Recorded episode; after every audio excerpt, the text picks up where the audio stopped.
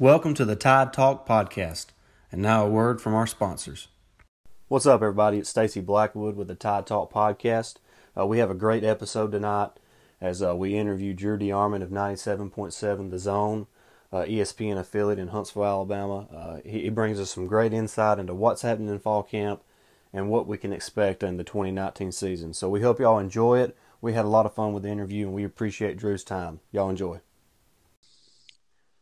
All right, well, we're joined now with uh, Drew DeArmond of 97.7 The Zone. It's the only uh, sports talk radio show or radio station in the Tennessee Valley. So we're excited about having Drew on. Uh, he's got a lot of good insight on college football and, and, college hoops too. So maybe you know down the road we can get him on to talk some college hoops. We're excited about the Nate Oats era, but uh, right now we're in the middle of fall camp and uh, you know it's just a lot going on and uh, kind of battling the injury bug again. It seems like, but hopefully they can stay healthy the rest of the way through to the season starts. But you know, kind of start out with Drew. Uh, you know, is has there been anything that surprised you, maybe a player or you know that that's kind of stood out to you maybe the most uh, so far this fall camp? Uh, well, I don't know about you know stand out so far. It, you know, I, I guess maybe uh, if you wanted to say you know carrying it over, say a surprise from uh, going into spring and then continuing into fall, it's probably Giles Amos, uh, the walk-on tight end from Perry, Georgia, who, uh, with the loss of Irv Smith, I mean, he's the one dynamic weapon that Alabama did lose. Uh, besides, of course, the two running backs, Damien Harris and Josh Jacobs. But uh, you know, I think uh, Giles is, you know, he's someone that's been in the program for five years.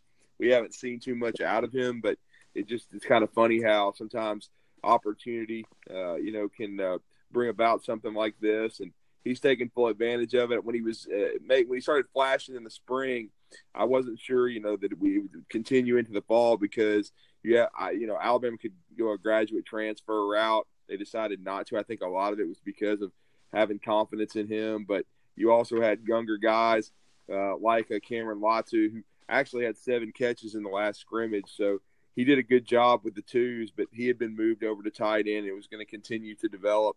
Uh, and then I knew they wanted to get Major Tennison back from the injury situation, and they signed Jahleel Billingsley from Chicago, who I know they really like a lot. I think they think he can develop into a dynamic weapon. Then you've got guys like Michael Parker, who's a redshirt freshman from here, uh, where I'm from at Westminster Christian. So there's just a lot of guys uh, that you start thinking about, and of course Miller Forristall, who's been banged up. But uh, you, you just wondered if he could continue to earn the trust of the coaching staff and earn a role. But he's been with the ones pretty much throughout. I think he had three or four catches on Saturday at the scrimmage. So he looks like he's going to be one of their top two tight ends. I still don't trust Major Tennison yet.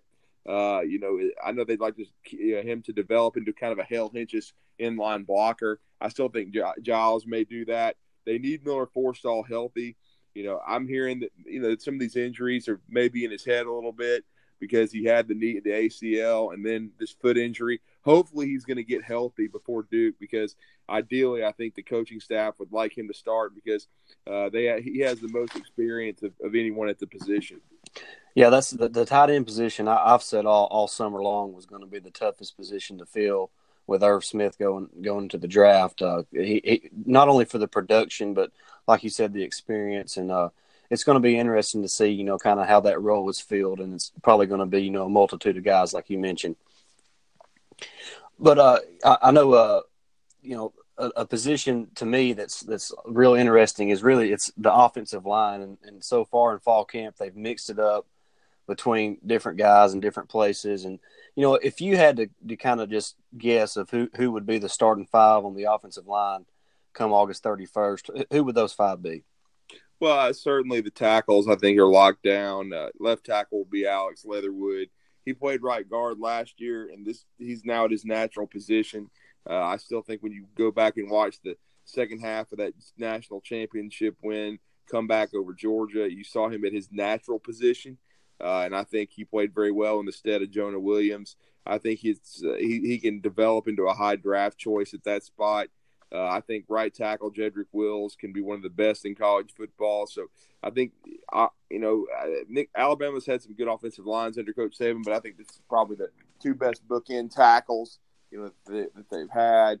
Uh, and then you know inside there's a lot of competition, but I think Evan Neal has been the real deal from the jump. and I think he's got a chance to be special. I think he's going to be the left guard, uh, no question about that. Uh, right now, I think he's well on his way to locking that down. And then right guard, I think it's going to be Emil Ekiyor at this point in time. I, I, I just, unfortunately for him, and a lot of this is timing, and then of course how much talent there is. He got hurt at you know bad times, but I'm just not sure, you know, that Matt Womack's going to be healthy enough to start. I think he can be a swing guy for them eventually. He can play guard and tackle, but I think you know Emil Ekiyor is the more talented guy as a redshirt freshman, and I just think overall, uh, you know that uh, that you know he's going to end up starting at right guard, though he may just be keeping the seat warm depending on how he plays for you know Deonte Brown to come back off suspension uh, in uh, in October. Because I think when you guys saw Alabama last year when Cornbread was in the lineup, I mean that's when they were at their best, and his suspension is not talked about a lot, but that was a, a big absence against Clemson. If you go back and look at the, uh, the, Mississippi State game, Mississippi State had as good a defense as Alabama saw, but before he went out with the turf toe, Alabama was able to run the ball in Mississippi State inside uh, because of Deonte. So if he continues to earn the trust of the coaching staff and doesn't, you know, regress like, uh, you know, uh, like uh, you know, uh, the uh, our our tight end friend uh, from Waco, Texas, who's no longer with us, right. who is now at SMU, Kedrick James, then I think he's going to be back in the lineup. I, mean, I talked to Kyle Flood after the spring, and he just really felt like that Deonte was still heavily in the plan. So, but I do think in Atlanta you'll you'll see Emil Ekiyor at right guard, and the only job to me that's still up in the air uh, is center, and I think my gut tells me it's going to be Landon Dickerson. Yeah. uh, you know, he didn't get here until August because he had to graduate from FSU, so he got a late start.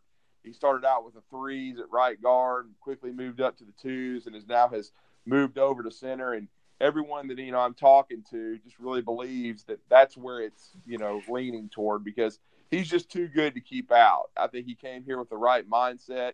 You know, he wanted to be a part of a championship program. He's 6'6", 310. He's a little bit bigger than your normal center, but uh, he's a really good athlete. He's got some nastiness to him, and his big issue at FSU was just staying healthy. And I think he also got tired of the inconsistency of the program. And I can share a story here with you guys. I can tell you this: he told Nick Saban basically and the players, he said, "Look, man, at my other place, we didn't have as many clothes as you have. We didn't have as many shoes you get. We sure didn't eat like you guys eat.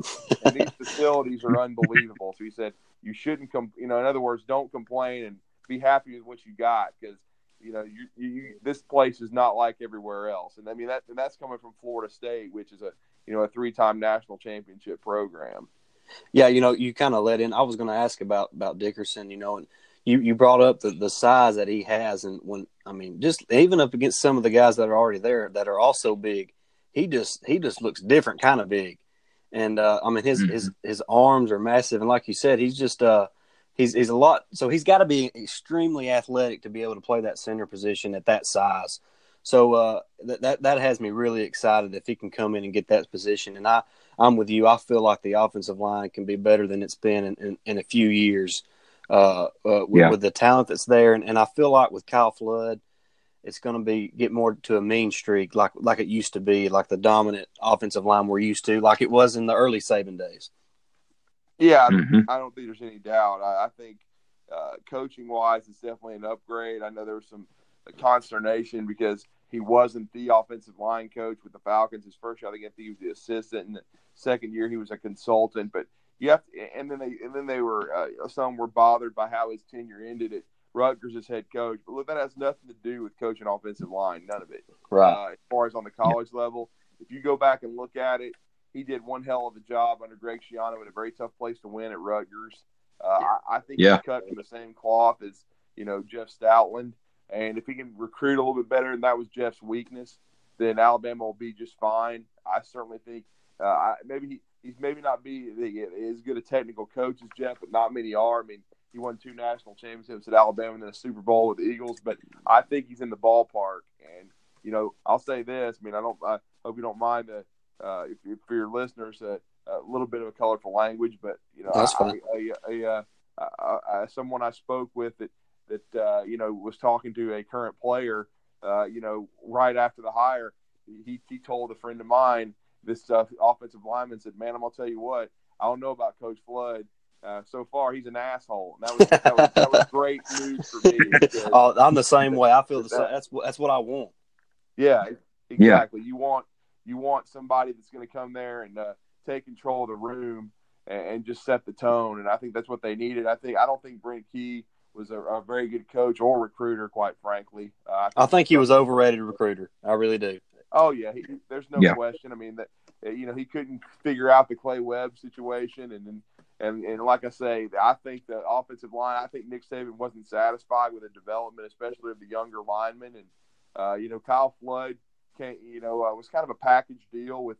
Uh, you know, Steve Sarkisian. I think Sark approached Saban about wanting to come back and was like, "Hey, I and I think I got an offensive line coach for you." So I just think there's good chemistry between those two guys and good trust. And you know, certainly I, I have no problem with what uh, you know, uh, you know what Mike Locksley did a year ago. I think Lox did a good job as OC. I mean, and uh, I don't think he's a great play caller, but I mean, look, I think he put together a good enough offense, and and he did one hell of a job recruiting. And one thing he did do, much like Jeremy Pruitt, is you know he, he finished he finished the right way. He helped Alabama finish well on the recruiting trail. He didn't a Kirby threes and and uh, try to you know do things the wrong way and and just be a cut be cutthroat. I mean, he was he knew he owed Nick Saban his career, so Right. uh, you know, he was a class act when he left, and he's the big reason that a big piece of the puzzle. And Evan Neal is here because Georgia tried to pull everything you know under the sun to get him. They tried to get Trey Sanders, and certainly the loss of Trey Sanders hurts. But I think Alabama they need they need to stay healthy. They dodged a bullet with uh, Jerome Ford in the last scrimmage. They, but they need to keep Najee Harris and Brian Robinson healthy, and then Jerome Ford and uh, Keilan Robinson. They're going to need four backs, and so uh, you know, they, they just need to have some injury luck because the last couple years, I know they won it all in 17, but and really since 2012, they've had a lot of injuries. Uh, but uh, they, Saban, in a lot of cases, has been able to over you know overcome them. But I think uh, in 2016, it caught up to them a little bit, and then last year, I'm not, I don't really think it was injuries. I just think uh, even though cornbreads didn't help, I, I think overall what it was last year was just the the simple fact that when they got down to the end there were some coaches that uh, you know were, were looking to get out, and there were some players that weren't focused. Mhm. And you know that happens, man. But and, and then I think Clemson just played their best game. You have to tip your hat, and now Alabama has to respond, and that's why they've been the best program in the country for the last 12 years, heading into Coach Saban's 13th year, is because they've always been able to respond and come back. And I think they'll hopefully be able to do that again with a coaching staff that's going to be much more cohesive on both sides of the ball. Yeah, absolutely. I, I agree with you 100. percent I, I just feel like this this team and in the with as much movement as they had in the coaching staff, I think it was needed.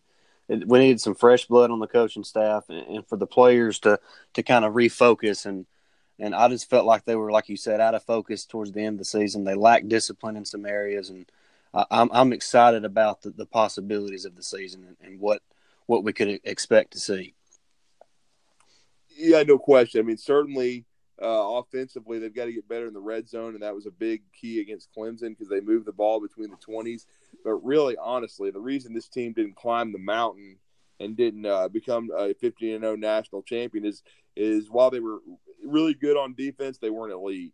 And, Right. And, you know, they, they really lost their edge defensively, and a lot of it had to do with, you know, dysfunction in the coaching staff. Tosh was not ready to be a DC did not understand the back end. That's why Golding had to take over into the first month. So that had to be, you know, cause some friction a little bit, you know, with with it with the as far as calling the defenses, and then you had, uh, uh, and one of the biggest reasons is you, you had Craig Kuligowski who just did not he did not run the D line room properly.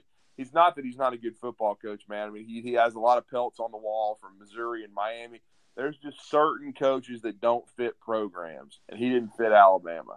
His Yeah. coaching style did not fit. Nick Saban is an assholes and elbows kind of guy, Right. and and, and uh, Kuligowski's kind of a more laid back dude. That ain't working. I mean, it's just it's not going to work. And you, he he expects you to, to control your room, control your guys. He kind of let Isaiah Buggs and and Raekwon run amok. But I got to give Raekwon a lot of credit that he was mature enough to come back because you know he he could have done the Mack Wilson and just said to hell with it and left. Yeah. But uh, he realized he left he was going to be leaving some money on the table, and so he's come back with a bit much better mindset. And I can tell you what, guys, he Ray, Rack kind of tweaked his uh, ankle in the scrimmage, and yet he didn't take himself out. I mean, they they helped him off the field, but what I mean is he came back in like 15 minutes after they taped him up, and then he limped through the rest of the scrimmage. He was not 100, percent but he, he rotated in and out the rest of the of the scrimmage out there in the brutal heat. I think he was kind of sending a message to the rest of the D linemen. You know, this is my this is my position. You know, and I'm a leader of this team, and I'm going to be out here. So, and he was the only starter along the front because LaBryan Ray did not scrimmage either either time. He's recovering from a uh, from ankle surgery, and then we have not seen DJ Dale who had a knee sprain. So who's been uh, you know a revelation uh, at the nose position since enrolling early in the spring. So Alabama they they held a lot of guys out. They had Terrell Lewis only participated in one scrimmage, and then he was on a pitch count also. So, and, and Anfernee Jennings is on a pitch count in both situations. Uh, so you know that's just the way it is. They've they they're trying to be smart with some of this. They held Dylan Moses out of the first one, so there's been some people kind of gnashing their teeth here in the offense, made some big plays, but we didn't get the true you know look at this defense in the in the fall because they've been holding some guys out, and yet they still did some good things, especially in that second scrimmage. Because I think in the secondary, with all this experience they've got coming back, even holding out Shyheim Carter in the second scrimmage uh, they I think they held their own, and I think right now you got to be excited because that top six when you're talking, you know, I, uh, with, with with Shy Carter and Xavier McKinney and and Jared Mayden being your top three safeties, and then when you've got Patrick Surtain, who I think is going to start at nickel, and then you in the two corners, Trevon Diggs, and then the guy that holds the key, Josh Jobe.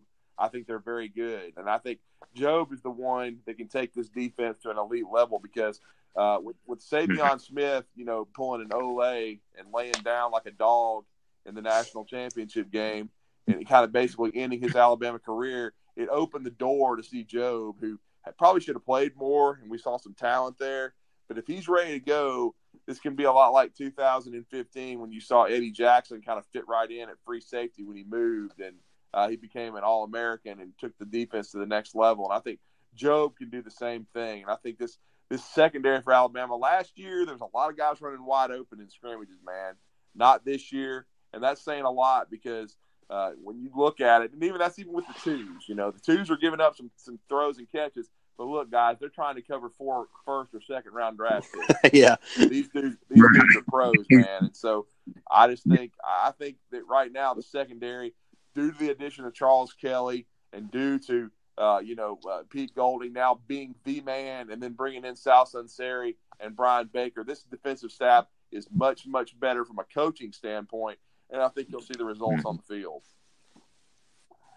Yeah, uh, Drew, this is Jake. Um, my question to you is, um, you know, as Bama fans, we all uh, fell in love with Quinnen Williams last year, and uh, coming into the off season was kind of wondering, well, who's going to take that, you know, fill that spot.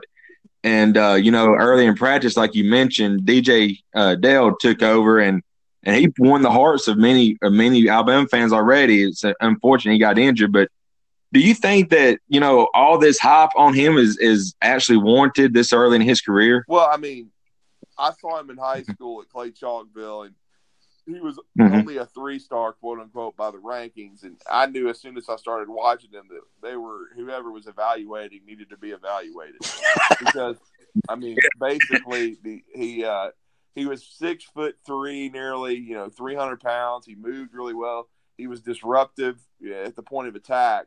And then, you know, when they get into the red zone, Clay would put him at tailback and hand him the football. And so you're talking about a kid that's that good an athlete and in short yardage situations that they're using, and you could just tell that he was he had a chance to be special. I mean, honestly, because he got a little heavy his last year of high school, he was more dominant than I, when I went when I went and watched Da'Ron Payne. And we all know what wow. happened mm-hmm. when he got in shape at Alabama. So yeah. you felt like there was a chance for this guy to be a really good player and that he'd been undervalued. And I mean, he certainly you don't know until you you hit the field, man. Because I'm going to tell you what, right now, you know, there's some things going on. You know, Antonio Alfano came in with the biggest name, and he a lot of people had him sold as the top five player in the country, maybe the best defensive player uh, in high school football last year. And he, I'll be honest, guys, it's been a struggle for him since he got to Alabama. It's uh, he's become a uh, a, a small fish in a big pond now, and you, you know, in, a lot of ways, I think he needs to redshirt and get bigger, and then and then take his career from from here. He, he can still be a really good player, but he's he is definitely physically well behind a, a DJ Dale or a, and a uh, Justin Eboigbe who's been getting a lot of first team uh, reps, and, and even a, a, you know a guy like Byron Young who I thought had a really good mm-hmm. scrimmage. So a lot of these DLs, Ismail Sopsher's losing weight, and then Braylon Ingraham. He came in with a stacked defensive line group, man. And I mean, yeah. I know, and it's not. I mean, he, again, he didn't, he didn't, uh, make, he didn't put all these uh, uh, recruiting rankings on himself. I mean, they this that's kind of the problem with the recruiting process. They start blowing these guys up. He can still be a good player, but he didn't face a lot of good high school competition, I think. And I think, and sometimes those all star practices can give you a false hope. So uh, it's just it's not the same. But I still think DJ Dale can be special this year. I think he's going to start. Uh, you know, and I think Justin Eboigbe is going to be probably your fourth defensive lineman uh, because I, I, I and I, you talked about Quinnen Williams. I mean, I'm not saying he's going to have production like that, but I think if if someone can have a breakout year and and you know become a, a guy that the pro scouts are really looking at, I think it's uh, you know Brian Ray because I watched him from his 10th grade year on. I think he has a lot of natural talent. Uh, I thought Buggs got hurt last year, especially in the Iron Bowl. They plugged in uh, LaBryan and it, they didn't miss anything. And I think LaBryan, as long as yeah. he can get healthy, I think that first group of DLs is going to be really good. And then when you talk about it, Eboigbe, you talk about Stephon Wynn Jr., who's going to get healthier again. You talk about Christian Barmore. Uh, you know, I think, and uh, Phidarian Mathis. I think this D line group can become deep. It just, it's just not probably going to be toward until toward the middle of the season in November when these guys gain experience. But that will be the best time because the, you know, I think I still think Alabama's season is going to be defined by November, and I think they can have a, a deep defensive line group by then. Yeah, that's uh, the defensive line. I'm excited about the depth, and, and you know, you mentioned LaBryan Ray. I think it was about the, the Tennessee game last year's when you started really seeing, you know, what kind of college player he could become. Obviously, thought he had the potential. He was a highly rated prospect, and but it seemed like I think it was about the Tennessee game last year. He was getting some reps and he was starting to make some plays, and and like you said, when Buggs went down with the injury, he you could really see what what kind of player he's capable of being, and he's he's probably the guy I'm most excited to watch this fall. Yeah, I mean, I definitely want to see you know what what Brian Baker can do with this group. He did a great job with Jeffrey Simmons and Montez Sweat, and he has an extensive the you know with uh, the NFL. He 19 years there. He did a good job on the college level too. I think he's more of a taskmaster uh, you know, I hear he's a little bit of a different guy. I don't know how good a recruiter he's going to be, but again, I've tried to tell people this, man. When you when you put together a coaching staff, you ain't putting together different guys, and other guys are going to be considered more uh, recruiters and getting players. Other guys are going to be uh, you know ball coaches, and I think Baker's a ball coach, and I think Saban's happy with the, the development of the D line so far, and I'm excited about it. I mean, I think this defense the biggest question still is will linebacker. You know, who's going to play that weak side position? It was the biggest question I think on the football team coming into fall camp. I mean, I know we haven't really talked about it until now, but you know, I feel bad for Joshua McMillan. He's a very intelligent kid, very smart, and you know, I, he got hurt on the first play of the first scrimmage. You know, he was trying to cover Jerome Ford out of the backfield. His knee just gave out, and so it's horrific hmm. timing for him. But it, it, opens up an opportunity, and I, there's some people that are down on the talent they, in the inside linebacker room besides Dylan Moses. I'm not. I think they're talented. They're just inexperienced. And hey, I mean, first scrimmage, uh, Markel Ben took full advantage. But then after that, during the week of practice, uh, you know, Christian Harris, who played all quite a bit with a, a little bit with the ones, but mostly with the twos and threes in the first scrimmage, he had a great week of practice. And now you know, and, and now he, he took that over to the scrimmage. They threw him to the wolves a little bit. He responded, and I think it says a lot for him mentally to be able to start to understand this scheme. And I'll say this too: it, what it shows is he's kind of got a mentality like a Minkah Fitzpatrick. Minkah did not enroll early uh, and was able to win a starting job in the secondary. I think that Christian Harris has shown the same the same kind of maturity. And I know during the recruiting process, he wanted to come to Alabama, and they kind of backed off and reevaluated, and we're continuing to look at their board. And they had the Kobe Deans of the world and the Henry To'oTo'os, and and they put him on hold a little bit, and he committed to Texas A&M. But the more Nick Saban watched him on tape, the more he liked him. And he finally decided, he told the staff, he said, Look, you know, this dude's an NFL player, a high draft pick. I don't know if it's going to be a safety. He may grow into a linebacker, but we need this guy. And quickly, he, you know, he started putting on weight. He's, you know, 6'2, 240. And the funny thing is, guys, he did not play any linebacker in high school. He played, yeah. he played safety and wide receiver and return kicks and punts. And so, and then he didn't start playing linebacker until he got to the All Star games. And so that's when he started doing that. And so he's still kind of learning the position. But like Coach said, he's like a C.J. Mosley, a Rolando McClain, Nico Johnson. You know, you got you and uh, Dont'a Hightower. They're just going to throw him in, there and see how he responds. And he's responded so far. He tweaked his knee in practice this week. I mean, he's got a, he's got a brace on. Uh, he's a little nicked up, but I think he's going to be okay. But again, I think a lot of Alabama fans were really irritated with the Nakobe Dean to Georgia and To'oTo'o, especially to Tennessee. And To'oTo'o may start the first game, but you have to also focus on who you get. And right. then Shane Lee, who I think can be another Shaun Dion Hamilton level kind of guy. If he if, if Harris is hurt, I think Shane Lee could start.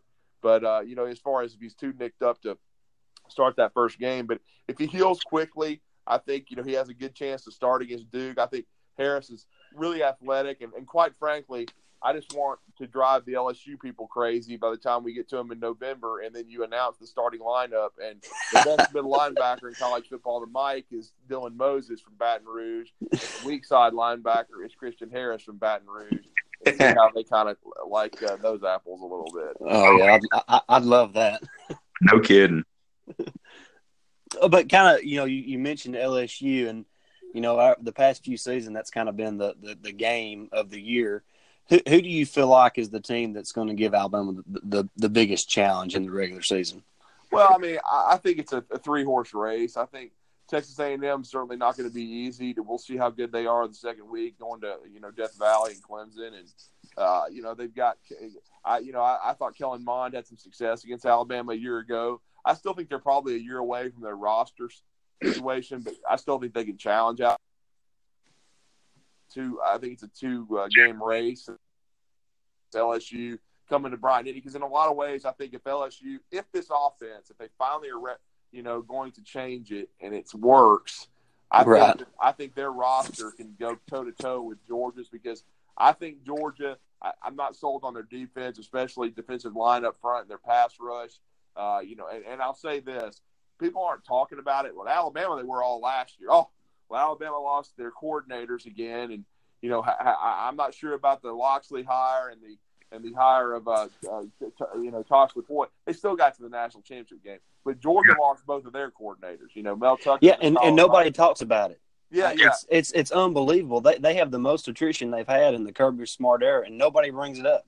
Yeah, and then Jim Chaney to Tennessee. So he he he would promoted from within with Dan Lanning on defense, and then of course James Coley on offense, and they act like they're just going to keep rolling. And Kirby, some genius who doesn't throw up all over himself in big games, which is exactly what he's done so far at Georgia. So I mean, it's amazing to me because I mean the Georgia fans. I mean they they're they're so arrogant. They're they they actually get under my skin more than Auburn or I agree uh, or LSU yeah. or I mean, because again, Alabama Auburn is a huge rivalry, so you know there's going to be some angst. I mean, Auburn has, you know, uh, for many, many years lived in Alabama's shadow, so I understand that part of the rivalry. And then with LSU, you understand it because they had Nick Saban, man. He got them to the top right. 2003, and then Les mm-hmm. got them back in 2007, and they've been they were close since that period of time, but they just couldn't beat Alabama. I really understand that rivalry. Georgia, hell, you don't understand it because if it wasn't for Herschel Walker, they would have nothing. Right. Yeah. So that's why I always make fun of them in that way and say, you know, Herschel Walker DVDs because that's all they had. And then they just act like, well, you know, the refs took it from us, or it's just a matter of time we're going to beat Alabama. When? When? Yeah. When's the last time you did? You beat Nick Saban in his first year in 2007, and he's whipped your ass every time since. and it, and it took uh, and it took overtime with a first round draft pick at quarterback. Exactly. In Saban's and first so, year. yeah, it did. It was with Matthew Stafford. You know? right. So I mean, and, and and certainly the games have been tremendous. I mean, 2012 SEC championship game, you know, 2017 national championship. Oh, I think we might have lost you. No, I'm here. Have you got me? Yeah, yeah, we do, we do. Yeah, and so and so you got you you you know they they in the 2012 game it was a great game, and I come back by Alabama down double digits, and that really cost Mark Richt his job. And then yeah. in 2017 national championship game, and then last year. So you know, I mean, I, they've had they've done very very close, but again, you know, it's like the old Ric Flairism, man. If you want to be the man, you got to beat the man, and they haven't done it.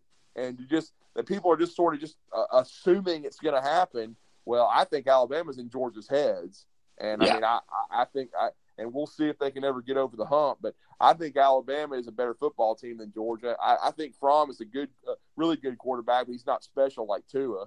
I agree. And, I agree with that 100. percent And I mean, I know they have a really good offensive line, and Sam Pittman gets all these uh, accolades for who they've recruited. But I think Alabama's offensive line is going to be pretty good too. And I, I, made this point to a good friend of mine in the media a couple of days ago, or maybe, I guess it was last night. I, I, said, "How many times has Sam Pittman beat Alabama?" I'd like to somebody to go back and look at that. When he was at Arkansas and when he's been at Georgia, he has never beaten Alabama. Do you understand? Right. So everybody acts like he's the greatest offensive line coach. They've got the you know uh, five first round draft picks up front. Well, we'll see. I do think D'Andre Swift is the best running back maybe in the country, and and I think is really their best player. Uh, yep. But, again, and but they're lauding Zamir White. We'll see, man. I just I just think Georgia is going to have a, a, rougher time this year. I I still think they're probably going to get to Atlanta, but you know, but uh, again, I, I, just think there's too many people just basically handing them the keys uh, to the car or the trophy before they've won it. So right. I just think that Alabama right still has the edge. And when you look at the both the football teams, I think Alabama's better on both sides of the ball than Georgia because Georgia has a lot of un, unanswered questions at wide receiver. Man, I mean they don't have. We'll see if these young kids and Demetrius Robertson can can uh, bring the noise and, and, actually produce. They haven't yet, so I mean we'll see. I mean uh, I just think Alabama right now they Alabama has the best wide receiver corps in, in college football. It's the deepest I've ever seen. Mm-hmm. I mean, uh, you know that the, the, probably the, the, the only other one that I can compare it to was Florida back in the '90s when they had Jacquez Green, they had Reidel Anthony, they had Hilliard. Uh, you know, yeah, they had way back in the yeah, day. Chris Doering. but this, I think, this group's even better. And then and they've developed some depth. They've got John Metchie, they've got uh, Slade Bolden, who I still think is going to be a really nice player. Xavier Williams. So they're not those the top four, but they're still really good. And so I just think when you look at that, and, I, and Steve Sarkisian to me, I know it wasn't his sexiest hire, but I think he has a really good relationship with Tua and Taulia Tagovailoa. I think you know he's a much better. I think he's a, a better fit in college, uh, and I think overall he's going to get Alabama back to you know running the football. That's what he's always done as an offensive coordinator and a head coach. And I think they'll play action. I think they're going to make the game easier for Tua and hopefully protect him because Tua's just got to make better business decisions at times, not take tacklers on and throw the ball away a, a little bit, check down. But I mean, uh, people have to understand they keep lauding Jake Fromm like he's Tom Brady, but Tua he, he's only had one year of starting, and you know they've and he he really he went he had 43 touchdowns and six interceptions, and they keep talking about how he's got to play better against elite defenses. I mean, I just I, I I don't I don't understand that a little bit. I I will say this: you only get you either get better or you get worse. So if Tua gets better, how how good can he be? And I right. can still be every bit as good or better than Trevor Lawrence. And I think right now there's only one program that can look Alabama in the eye and know that they can play with them day in and day out, and that's Clemson because Clemson has actually beaten Alabama, unlike our friends in Athens. Absolutely, exactly. Couldn't have said it better. yeah. Um, I got one more question for you, Drew. Um, you know, speaking of the the last couple of times we played Georgia, you know, we beat them with a backup quarterback. Um, how, how do you see Mac Jones doing as a as a backup this year, just in case something does happen to Tua, God forbid? Well, I mean, I think he's definitely made progress. Mm-hmm. He was like a scared rabbit last year in the games. I think in the, in the, spring he was getting better, and I think he's gotten better in the fall. Mm-hmm. Uh, you know, he, he he did have one interception of a but a great young DB like Jordan Battle, you know, picked him off. And mm-hmm. and the thing is, I think uh, to, to to before I finish the thought on Mac, that's one other thing that I'm confident in. This Alabama team and this recruiting class, and even though some of those coaches are gone, they they did hit it out of the park in recruiting because I think they got a lot of good young DBs. Uh, you know, like a uh, uh, you know uh, Brandon Turnage, uh, Demarco Hellams, you know Marcus Banks, Scooby Carter. you know they've got they got they signed several really good young and Jordan Battle, several really good young DBs. So I think they're going to develop some depth in that secondary. But as far as to go back to your point on Mac Jones, I'm still not convinced that he could win a national championship. I do though have no doubt that Alabama could win 10 plus games and put themselves in position to get to Atlanta. Mm-hmm. And then when you're when you're going to Atlanta, if you know if the if the dogs are as good as people think, or if Florida's an elite team, then you're going to be basically playing a playoff game in that environment. And I, you know, could he get a win in an SEC championship game? I don't think it's an impossibility, but I still have doubts that he could climb the the top of the mountain, which is win a national championship. But I will say this, guys, and nobody mentions this, but I if you go and back and look at what Georgia's got at backup QB and Clemson, I hmm. think Mac Jones is better than uh, either one of their guys. So if they were to get an injury like that, they would be in worse shape than Alabama. I think Alabama's solid right now. I think Taulia is going to be a good player, but he's not Tua. He, has got some developing to do, and I think he's shown flashes. But uh, you know what I really think is it's they're going to give Mac Jones uh, should Tua do what he needs to do and play at the high, at a high level and become the first pick in next year's draft and move on. Certainly, Mac will be given a shot at the job, but I'm going to be real interested by that time to see how much better Taulia's gotten and if a guy like Bryce Young's been added to the quarterback room. I think it would be a very, very interesting battle. But I do think Mac Jones has made good progress. Okay. Hey, Drew, we hey we, we had fun. I don't know about you, but that was a lot of fun. Yeah, it was. I really enjoyed it, guys. Appreciate it. Hey, we, we hope you'll get back on with us again. Like we said, we love we're, we're excited about the football season, but we're also excited about the basketball season, the Nate Oats era getting started up later on in the next couple months. So hopefully we can get you back on and talk some college hoops before it's over with.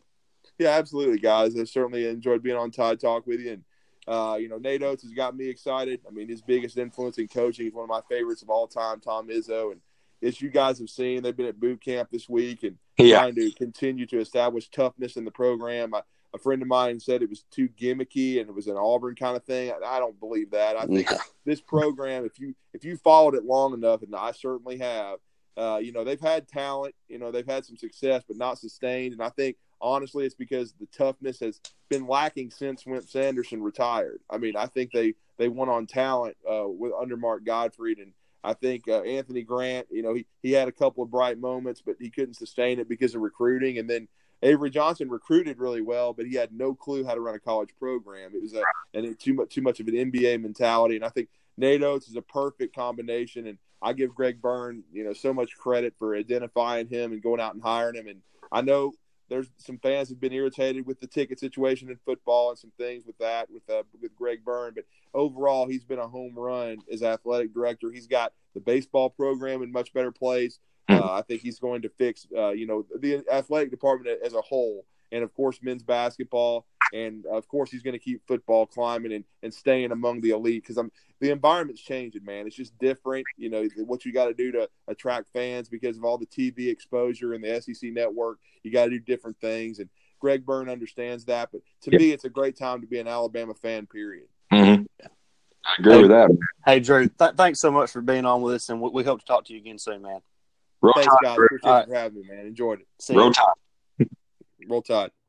So we appreciate uh, Drew uh, coming on board to, to, be a guest on the show, and uh, uh we enjoy his insight. Uh, he's obviously very knowledgeable, as you as you could uh, see here, and we just really had a lot of fun with Drew, and he's he's got that you know that that attitude of you know just he just says whatever's on his mind, and I, I appreciate that mm-hmm. from him. You know, a lot of guys try to hold back, and, and he's not yeah. like that. He he tells you what he really thinks, and, and he says it with conviction, and and that's just something we that we, we both really appreciate. You know, make sure you give give Drew a follow on Twitter uh, at Drew D ninety seven seven ESPN. Uh, Talking Ball is his show on ninety seven point seven The Zone in Huntsville. It's mm-hmm. uh, from seven to nine a.m. Uh, weekday morning. So make sure you check that out. Uh, follow him on Twitter. Uh, you can follow me, uh, Stacy Blackwood at Blackwood eighty nine. And of course, I'm at Jake Thomas Tide yeah, so give us a follow. Uh, follow our podcast Twitter feed at Tide Talk underscore pod. Tweet at us using the hashtag Tide Talk. uh, guys, we appreciate the support so much. Uh, the last couple podcasts have, have, been outstanding, and as far as uh, listenership, and we really appreciate that. And uh, yes, we, we hope do. y'all will continue y'all to to listen to us and, and, support us, and we just really appreciate that. And mm-hmm. Uh, we'll talk to y'all again soon. See y'all. Roll Tide. Roll Tide.